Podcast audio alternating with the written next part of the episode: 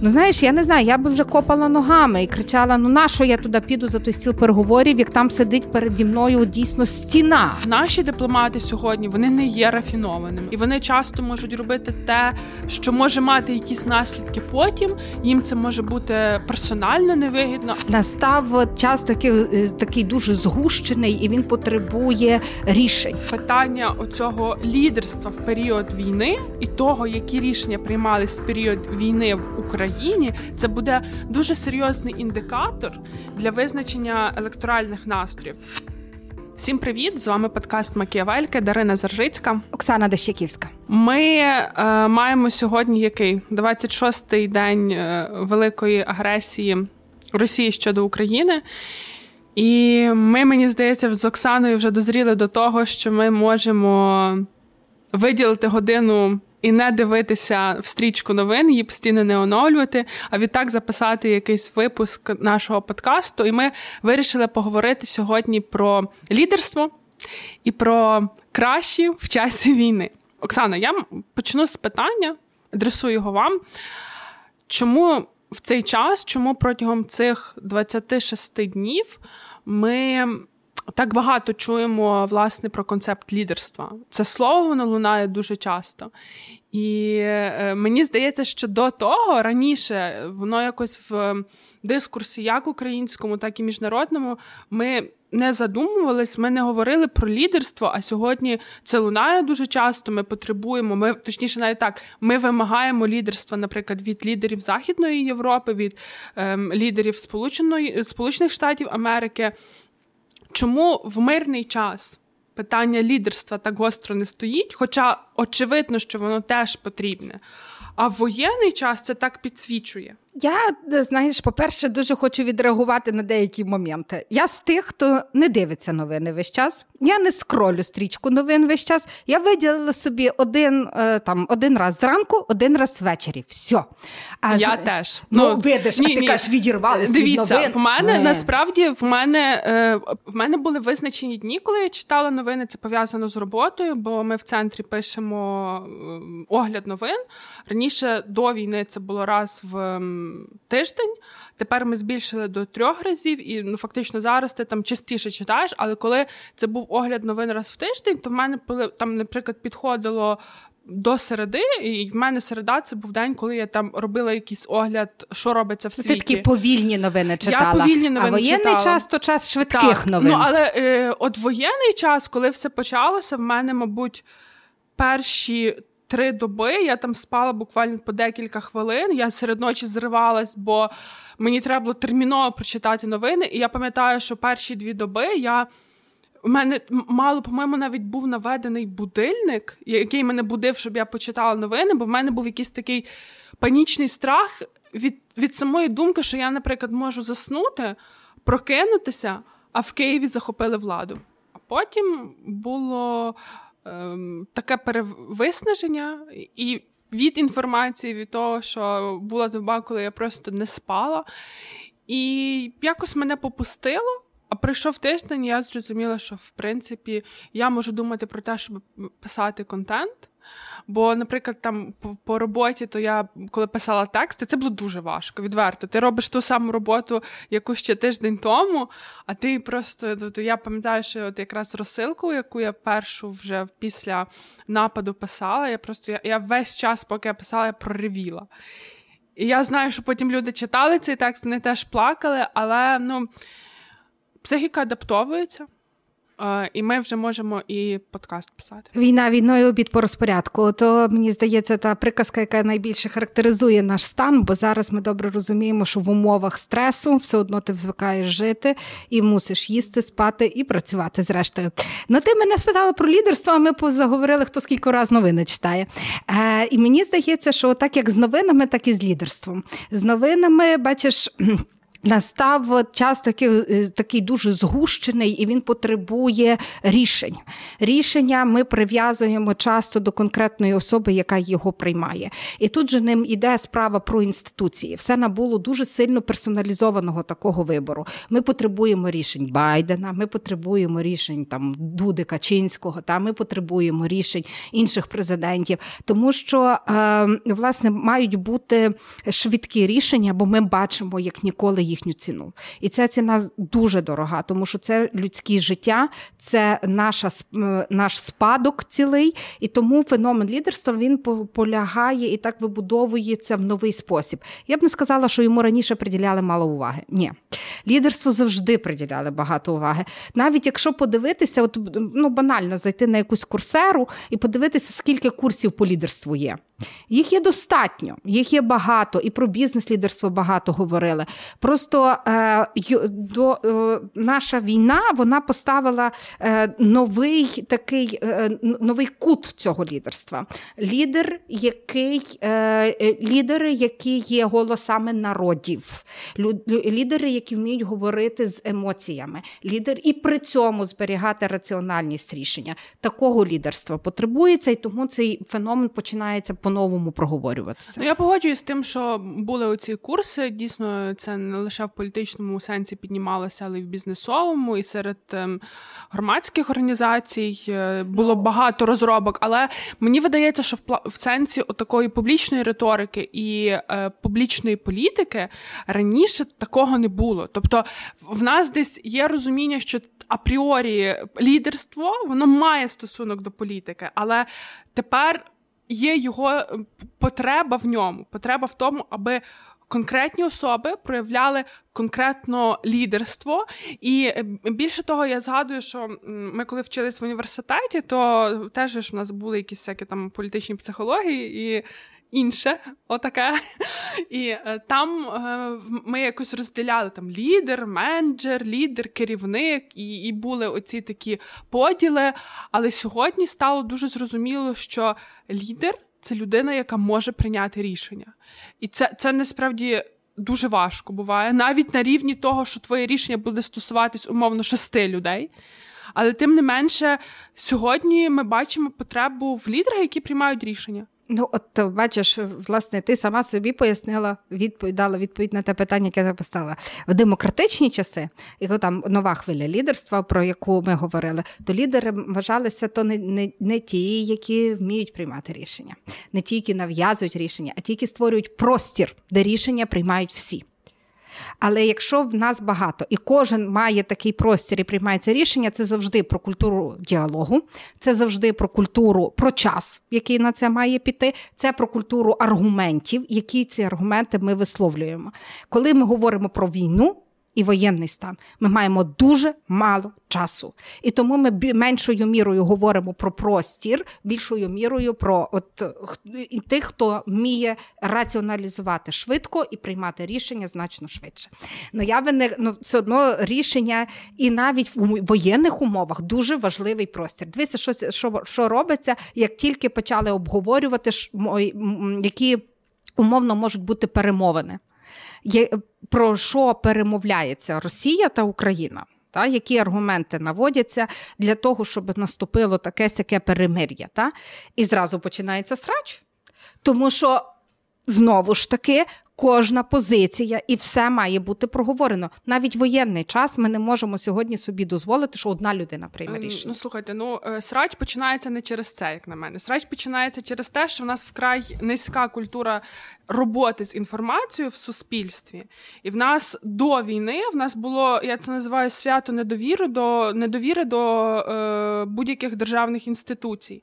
І тепер от те, що було свято недовіри, яке множиться на низьку культуру роботи роботи з інформацією, такі срачі будуть із інших приводів е, виникати, навіть які не стосуються прийняття рішення. Тобто мені тут йдеться трохи. Коротше, срач бо срач. Срач бо срач, да. Десь так і є. Ну тобто, бо ну реально, це от те, що ми раніше, це те, що багато говорилось, відсутність критичного мислення, погано з медіаграмотністю, взагалі низький рівень політичної грамотності, громадянської грамотності. І який відсоток суспільства, навіть активного суспільства, громадянського суспільства, розуміє, як ведуться перемовини? Ну, Дарина, то і наша проблема. Ми з тобою ні разу про то не говорили. А треба, значить, треба. Е, хочу ну, тут... То Наступний е, випуск буде про е, розбудову миру і переговори. Тут хотіла сказати, що в цьому сенсі мені здається, що лідерство країн, які є в НАТО, і лідерство країн Європейського союзу і деяких президентів є дуже важливе, бо вони як якраз ми тут воєнний час не можемо там розбудовувати демократичні процеси прийняття рішень. Та і маємо за то і обмеження в медіасфері, обмеження в політичній сфері. Але от у країнах е, у цих закордонних країнах там є оце лідерство, коли створюється простір для того, щоб кожна країна була почута. От в них довше часу, принаймні так воно виглядає, що довше, і тому для нас дуже важлива президент поведінка Бориса Джонсона, та, який свой, свой, подає приклад, що можна робити, Байдена, який вступає в не дуже зручні переговори з тим, щоб підтримати Україну у цій війні. Це теж лідерство, хоча воно не є прям таким, ну, ну як би то так сказати, густим. Угу, угу, угу. Як як лідерство, від яку ми бачимо в воєнний час. Ну і тут варто сказати, що насправді це якраз той момент, коли суспільства цих країн, там сусідніх до нас, дальших до нас, вимагають від обраних ними представників щоб вони проявляли своє лідерство, яке теж буде в якихось там конкретних діях, конкретних рішеннях.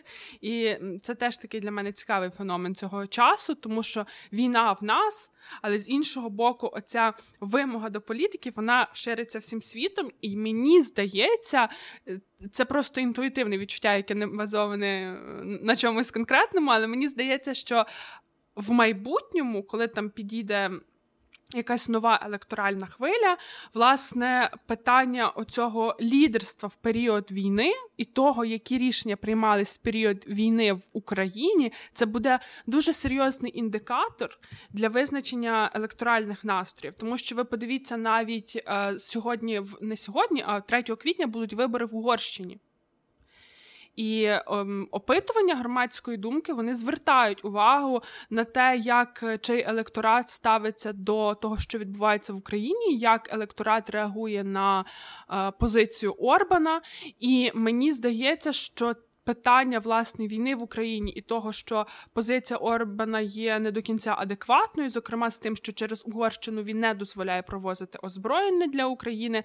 Мені здається, що е, це буде дуже ем, значним фактором, і там вже і попередні дослідження ще до війни показували, що опозиційний представник, я забула його звати. Опозиційний представник, що він має дуже непогані шанси. Там якийсь період був розрив 2% між ними. І мені видається, що якраз от питання того, що в сусідній державі йде е, війна, а Орбан далі друг Путіна, це може бути фактором. Ну, я хочу, бо ви знаєте, як я ставлюсь до Орбана. Давай поговоримо про то після 3 квітня. Вже подивимося по факту, а не на інтуїтивні там переживання. Мені видається, що все-таки дуже важливим е, на сьогодні залишається роль внутрішньої пропаганди, медіакомунікацій, і які ведуться в тій чи іншій країні. А ще саме обідно, що рано чи пізно е, наступає втома від війни. І от я не дуже не хочу, щоб це сталося з Україною по відношенню до України, але ми знаємо, що такий момент теж може наступити і рано чи пізно, і в тих самих. Штатах, яких теж багато зараз говорять про те, що там е, Україна стає темою і впливатиме на потенційні майбутні президентські вибори, парламентські вибори. Але е, побачимо наскільки довго ми зможемо боротись, бо то буде залежати від нашого лідерства і від нашої боротьби. З того, що я спостерігаю в інформаційному просторі, то були, наприклад, гострі теми, які в раніше в. Візьмемо конкретно американський медійний ринок, які тримались там, наприклад, на плаву три тижні, а потім вони просто згасали. Україна вже тримається довше, і насправді тримається більш якісно, ніж е, це було. І знову ж таки з дуже різних приводів. Ну, то... Багато журналістів та фотокореспондентів зараз працюють в гарячих точках. Е, для Associated Press робили дуже такий е, болючий репортаж, в тому числі з фотографіями. Є такого такого типу контент. Минулого тижня Зеленський виступав в конгресі, і це просто тиждень ця тема фактично трималася в дуже різних форматах, як аналітика, як публіцистика, так і потім згадки в вечірніх шоу. Тому мені здається, так, звичайно, це буде залежати і від нашого лідерства, причому не лише в сенсі е, наших державних діячів та діячок, але й в сенсі. Фактично будь-кого з е, українців, так тому що ми теж можемо впливати на те, що Україна, щоб Україна не зникала з порядку денного, і це дійсно дуже важливо. Але мені здається, ну за Угорщину, то я вчора читала прям декілька таких матеріалів. Мені дуже хочеться, щоб Орбан нарешті програв, бо це просто якась не завжди. Ти знаєш, не завжди його програш буде означати, що сліпше для нас. То теж ну, таке. Диві, дивіться, то... Е, ми е, так, ми це важливо, але є питання, крім того, що там, наприклад, поставки зброї на територію України через Угорщину. Є ще питання того, що це людина, яка з 2010 2020 року поплюжить все, що є європейськими цінностями, все, що є цінностями прав людини. Пам'ятаєте, ми з вами робили про нього подкаст. Таких людей не має бути в політиці. Все. Ой, Я ж страшно стало після тих твоїх слів. Знаєш, казала, моя в мене була колись коліжанка з Криму, яка казала, люди різні важні, люди всякі нужні. Не знаю. Ну він побув, він показав. Він побув, він показав. Давай не про Орбана, давай все-таки про лідерство. Бо ми з тобою договорилися, що лідер, ну лідер, він теж лідер. Ми договорилися, що лідерство це можливість прийняття адекватних рішень, але що таке ще лідерство? Мені здається, що от зараз, що демонструє Україна, то не не стільки е, і не тільки оця швидкість, адекватність рішень, які ми маємо, які визначають в тому числі нашу присутність в міжнародному порядку денному. А для нас це ще й лідерство, це вміти е, заразити та, якоюсь цими новими цінностями е, чи старими цінностями на новий лад, і також ця можливість е, дати сенс. От мені здається, що в цьому теж є дуже велика перевага сьогодні сьогоднішньої нашої України. Бо ми показуємо, та, що ми за демократичні цінності, ми за власну ідентичність, ми за гуманітарні людські цінності, цінності гуманізму, правильно певно сказати, е, за, за ці цінності, і ми можемо їх е, демонструвати навіть в нелюдських умовах. Мені здається, що просто в нелюдських умовах цінності гуманізму вони якраз настільки оприявнюються, вони стають настільки важливими, що ти просто іншого виходу не маєш, тому що ти по-іншому жити не будеш. Тому так, е, крім цього, з тим, щоб заразити, так ем, я погоджуюсь, і це знову ж таки це йде. Ем, з низів, тобто це і на горизонтальному рівні від нашого там місцевого якогось локального е, лідерства це проявляється, тому що і це зацікавлює так само міжнародну спільноту, той самий Кім, про якого Тайм робили матеріал, так? Тому що це знову ж таки щось дуже незвичне, але це дуже важливо. І, наприклад, в чому його феномен для мене, це крім того, що він м, заражає, так? Він ще виконує, мені здається, дуже важливу функцію політиків в цей воєнний час. Це функція підтримки. От просто зрозуміло, що, наприклад, те, що стосується. Прийняття оборонних рішень, так, мілітарних, ми знати, нам цього знати не потрібно. Це не наша справа. Але нам важливо, щоб був той буфер, який е, нам дозволить трохи м'якше сприймати ситуацію, трохи легше сприймати ситуацію. І е, умовно, чиє відеозвернення наш ранок зробить на дещицю, але кращим. І мені видається, що сьогодні лідерство це і про те. І от ті, хто можуть це робити, ну там Арестовича лишимо за за дужками, так, але інші е, локальні лідери, так, хто це сьогодні демонструє, то вони мають якийсь так само фідбек аудиторії і зацікавлення до себе і так далі. Ну, підтримка це теж важлива ознака лідерства. Це оцей зв'язок з послідовниками. Так? Якщо ти з одного боку вони тебе надихають, з другого боку ти їм повертаєш своєю ну, своєю силою, своїми рішеннями, своїм своїм цим заспокоєнням, uh-huh. щоб там не було. Е, та, ну бачиш, ми вже згадали про першого, про Кіма. Е, Ти вважаєш його прикладом такого нового лідерства? Я вважаю, ну це ж нове лідерство. Мені старе здається, лідерство. старе ну, мені здається, що ми зможемо якось це все класифікувати і категоризувати вже, мабуть, після перемоги. Ем, він, безперечно, є одним з феноменів цього часу. От того часу, в який ми живемо, і скажімо, коли була пандемія, коли е, з ковідом все було сумно, таким феноменом ставала, наприклад, Джасінда е, як її? з Нової Зеландії з Нової Зеландії Ар Ардерн Аренд. Це Аренд, це була Ханна. Джасінда з Нової Зеландії. Прем'єр-міністерка. Я знаю. Прем'єр-міністерка. Та. Я думаю, що багато хто знає. Ми в якомусь подкасті про неї говорили. От вона теж була прикладом таким от феноменом, чи так само ті звернення Трюдо, про які ми також згадували, коли він дуже так методично говорив зі своїм, е, зі своїми громадянами та громадянками. Це е, були феномени часу, феномени лідерства в часі пандемії.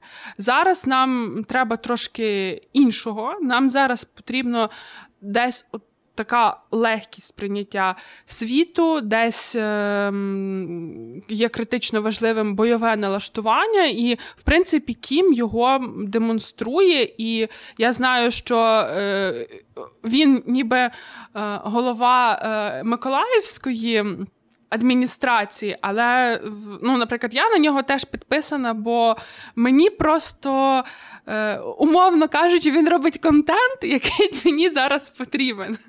Ну, бачила ці всі мемчики з кимом вони просто так, чудові. Так, так. Але я про нього дізналася. Не, не, ну, Я його насправді про нього дізналася завдяки тобі, бо ти мені сказала, подивіться на Кіма. Я пішла дивитися на Кіма, але потім бачила його включення в онлайн-марафоні, і він направду чудовий. Ну, бачиш... А я ще за нього даруйте, я ще скажу, що мені здається, що отакі мене. Е, так, так. Він і, і знає там корейську трішки, такий е, цікавий е, політичний персонаж. Але мені ще здається здається, що от такий феномен публічного політичного лідерства в умовах воєнного часу він також можливим є тоді, коли. Е, Оборонна складова дуже добре закрита. А якраз по південному напрямку вона добре закрита. Там е, генерал Марченко не знаю, не знаю, що там скажуть воєнні експерти.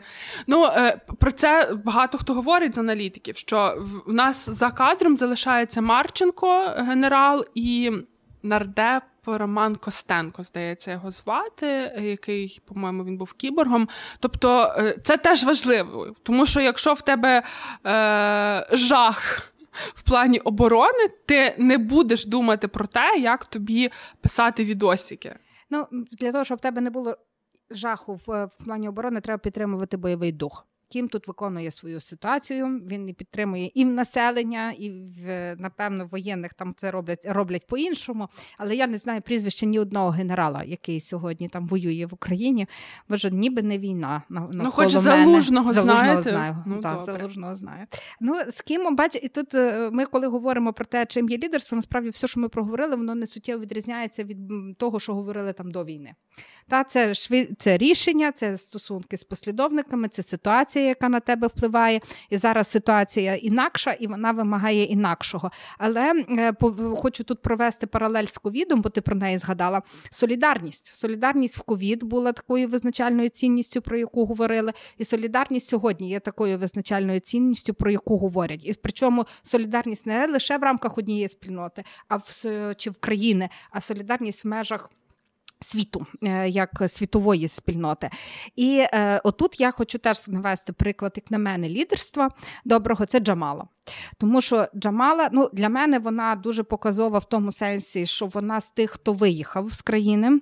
І, Причому виїжджає вона вже теж, очевидно, вдруге. Так, е, перша хвиля, 14 рік і зараз вона виїхала з країни, і тим не менше вона залишається потужною е, натхненницею, і в тому числі для тих мамів, з якими які з дітьми виїхали. Бо вона е, дуже часто я бачила декілька з нею включень. Тоді діти появляються в кадрі. Вона про них багато говорить, е, і вона робить все, щоб залишити їм кращу країну. Вона об'єднує тим, чим вміє навколо себе величезні групи інших держав, країн. Їй дали можливість виступати на відбірних культурах Євробачення, і вона цим скористалася як фандрейзинговою кампанією. І це чудовий приклад теж е, дії. Та власне лідерство це про дію, в тому числі. Це чудовий приклад дії. І кожного разу, коли вона виступає, мені е, оцей зв'язок з аудиторією, мені здається, що він без, е, без знаєш, надмірного пафосу дуже легкий, дуже простий, дуже зрозумілий в цей спосіб. І так, її слова пісні 1944, яку вона виконує, вона е, зараз звучить абсолютно по-іншому, бо вони знов прийшли в наш дім, і наші серця знов перестають битися через е, те, що е, комусь щось е, здається не так, бо хтось не має права, виявляється, жити. То мій приклад Джамал. Ага. Ми вже до прикладів перейшли. Ви так завернули, що я й не зрозуміла. Насправді, бо давайте скажемо для тих, хто нас слухає, що ми домовлялися взяти по три. по... Взагалі ми домовлялися по три, але Оксана мені показує, що по два ем, приклади того, що ми називаємо кращим. Я забула, як звати. Кого? А, ви забули, як звати. Буває. От, е, Ну, буде по два. Е, от, Насправді Кім не був в моїй трійці. О, йолки. Але просто він настільки е, публічний сьогодні, і його якраз так багато про нього говорять в сенсі його лідерства, що я не могла не згадати. От. Але в мене інші люди, і я, мабуть. Так, поки Оксана гуглить третю людину, то я почну. Ем, я е, Мене дуже захоплюють українські дипломати сьогодні. Е, їхня робота вона часто невидима, але вона є вкрай важлива. І е, я не могла не взяти дипломата. Мені чомусь е, здається, що Оксана взяла кулебу. Скажіть, чи ви взяли кулебу? Mm-hmm. Добре. Ну, я просто думала взяти колебу, але подумала, що візьмете ви, бо ви мені казали, да. що він вам дуже імпонує. Тому я взяла кислицю. Я взяла кислицю і забула, як його звати. Клас. Сергій Сергій його звати Кислиця, і він є постійним представником України в ООН. І я просто м- перетиналася з дипломатами. Е, і я досі спілкуюся е, з точніше буде правильніше сказати, буде з дипломатками. І я вам скажу, що це дуже специфічний е, тип людей. Люди, з якими я познайомилася на навчальній програмі, вони там переважно якраз власне представниці дипломатичної професії. Мені, звичайно, що вони писали мені, коли Росія напала на Україну. Це була настільки важка комунікація, я в якийсь день я просто не не витримувала. Таке враження, що ти ти просто б'єшся головою об стіну, і я розумію, що це десь такі правила цієї цієї професії, цієї сфери зайнятості. І е, на українській правді минулого тижня вийшло інтерв'ю з Дмитром Кулебою, чудове інтерв'ю, де він якраз теж про це говорить, що є певні писані, неписані правила, і, зокрема, там дипломати ніколи не називають імен. Немає якоїсь такої, е, такого звернення напряму. Дипломатія це завжди якось дуже рафіновано, виважено. І от наші дипломати сьогодні вони не є рафінованими, вони не є виваженими, і вони часто можуть робити те, що може мати якісь наслідки потім. Їм це може бути персонально невигідно, але сьогодні. Коли війна, коли немає часу на розкачку, то моя величезна повага за те, що вони відкидають оці всі правила норми, а кислиця він просто. М- Просто вся його поведінка, публічна поведінка на оцих засіданнях Радбезу, коли він настільки влучно і настільки лаконічно дає зрозуміти про своє ставлення до представника Росії і взагалі до всього, що робить Росія, коли йому достатньо просто показати роздруківку твіту і відправити, нагадати посольству Росії в Лондоні, який номер служби психологічної допомоги, чи, наприклад, коли він виходить на трибуну і просить підняти руку тих, хто голосували за членство Росії в ООН, одягає так манірно одягає окуляри, дивиться і просто йде. Це е, це те, що залишиться з нами і після перемоги, це те, що залишиться в світовій політиці, в світовій дипломатії, і після нашої перемоги. І це дуже важливо, тому що насправді ті, хто можливо серед наших слухачів і слухачок є ті, хто, наприклад, працювали з міжнародними організаціями, ті зрозуміють мій біль, е- бо це часто стає нестерпно, коли просто люди через свої процедури, через свої політики. Є вкрай відірваними від реального життя. Кислицю я готувала, кислицю. Я просто подивилася. Він же ж давно вже насправді там і багато працює, і та він в нього просто причудові виступи. і Я розумію, що за цим стоїть робота великої кількості аналітиків, так само, як і багато працюють. І мені здається, що от лідерство воно ніколи неможливе без команди. І хай ти бачиш когось одного, за тим завжди стоїть ціла група людей, які допомагають тобі вийти і манірно вдягнути окуляри.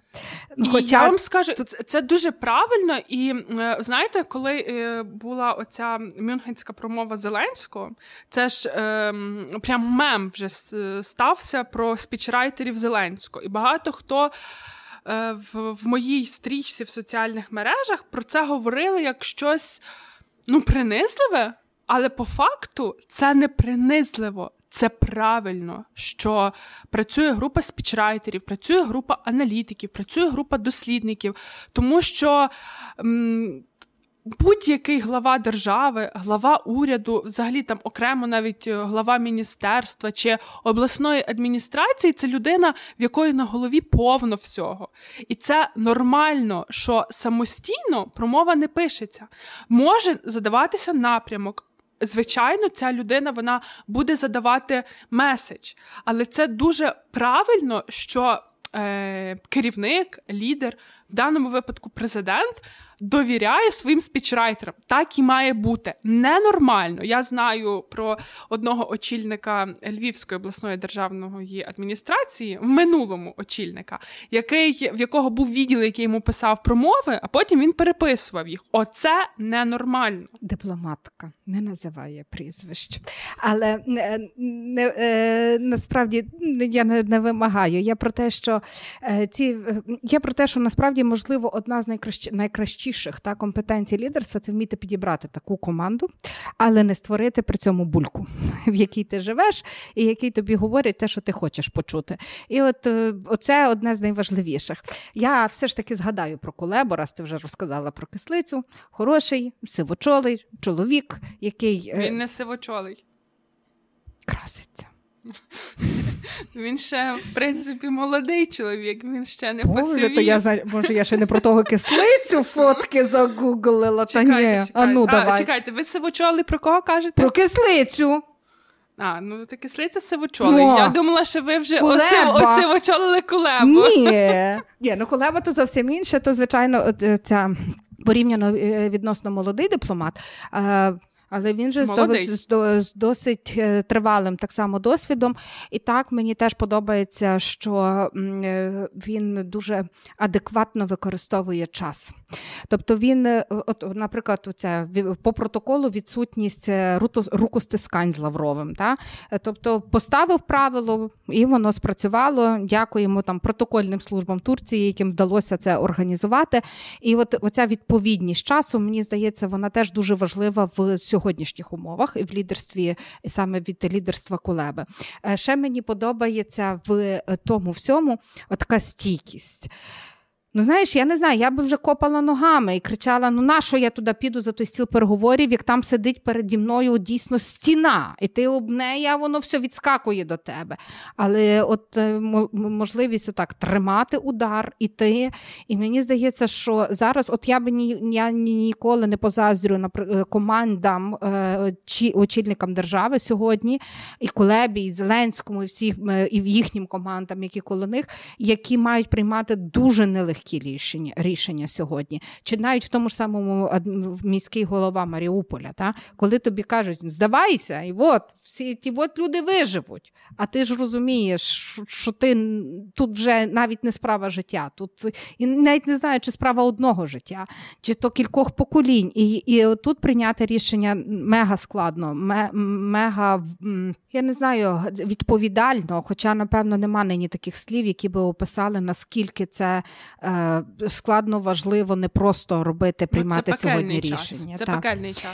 От тому е, мені, от, от в цьому сенсі, мені здається, що Кулеба це один з тих, хто е, може бути стіною від кого теж буде відбиватися інша сторона, і е, в цьому, напевно, є е, для нас шанс на те, що переговори все ж таки будуть успішними. Або е, із нашими захищеними інтересами, то бути лідером, то теж бути стіною. Стіною не тільки яка захищає, від кого відбивається те, що тобі говорять інші. Ну до речі, про переговори Треба таки зробити окремий е, випуск про це, бо якраз в цьому інтерв'ю Кулеби він пояснив е, специфіку, що зазвичай переговори ем, мають такий довгий підготовчий процес. І я вам вже радила фільм Осло. Я подивилася. Про, подивилися. Це фільм про е, таємні переговори, які були між Ізраїлем та Палестиною за за посередництва Норвегії. І от там був дуже довгий підготовчий процес цієї м, е, угоди. І потім лідери обох сторін вони вже просто символічно затвердили і потисли одне одному руки в Вашингтоні. От е, ви слухаєте подкаст Макіавельки. Нас перервала повітряна тривога, тому ні я, ні Оксана не пам'ятаємо, на чому ми закінчили. Пам'ятаємо, що говорили про кулебу і про кислицю. Е, я би ще хотіла, і про Джамала Оксана згадувала. Я би ще хотіла так спуститись на локальний рівень і відзначити мера Охтирки. Зараз я скажу, як його звати. Звати його Павло Петрович Кузьменко, і це теж така яскрава і унікальна історія, тому що він за фахом лікар, і вдень він керує містом, він рятує місто, виконуючи обов'язки міського голови, а ночами він оперує людей. І це, це і про лідерство, це і про жартовність. А жартовність, мабуть, теж є характеристикою лідерства, тому теж така е, історія. Ага, і, ну я хочу тільки сказати ще один такий приклад для мене важливого професійного лідерства. Це Вадим Карп'як, журналіст, який бере участь у е, телемарафоні, і він з самого першого дня працює там. І мені завжди подобається спокій, з яким він проводить свої ефіри. Ясно, що я маю знаєш, особливість моя, очевидно, від сприймати голоси, бо його голос мене теж надихає. А з іншого боку року дуже е, мені подобається що е, він так само доволі е, е, добре реагує на ситуацію, в якій він ці ефіри свої проводить. Адекватний до новин, адекватний до аудиторії, з повагою ставиться до всіх, хто до нього в прямі включення входять, незалежно від тих, власне, залежно від ситуацій, в яких вони перебувають. І от мені здається, що ми з тобою там нині десь проговорили, що лідерство навіть в воєнних умовах воно має зберігати людське обличчя обличчя. Угу. І це про можливість навчатися бути людиною по-новому, але з другого боку, це бути тут і зараз, і в цих умовах бути важливим, робити те, що треба. Саме так, давайте прощатися. Прощаємося. Слухайте нас на Apple Podcast, е, Google Podcast, SoundCloud. SoundCloud. Мегого. Я вже просто давно не говорила цієї фрази. Будемо раді вас бачити і чути на наших сторінках в соціальних мережах. Па-па!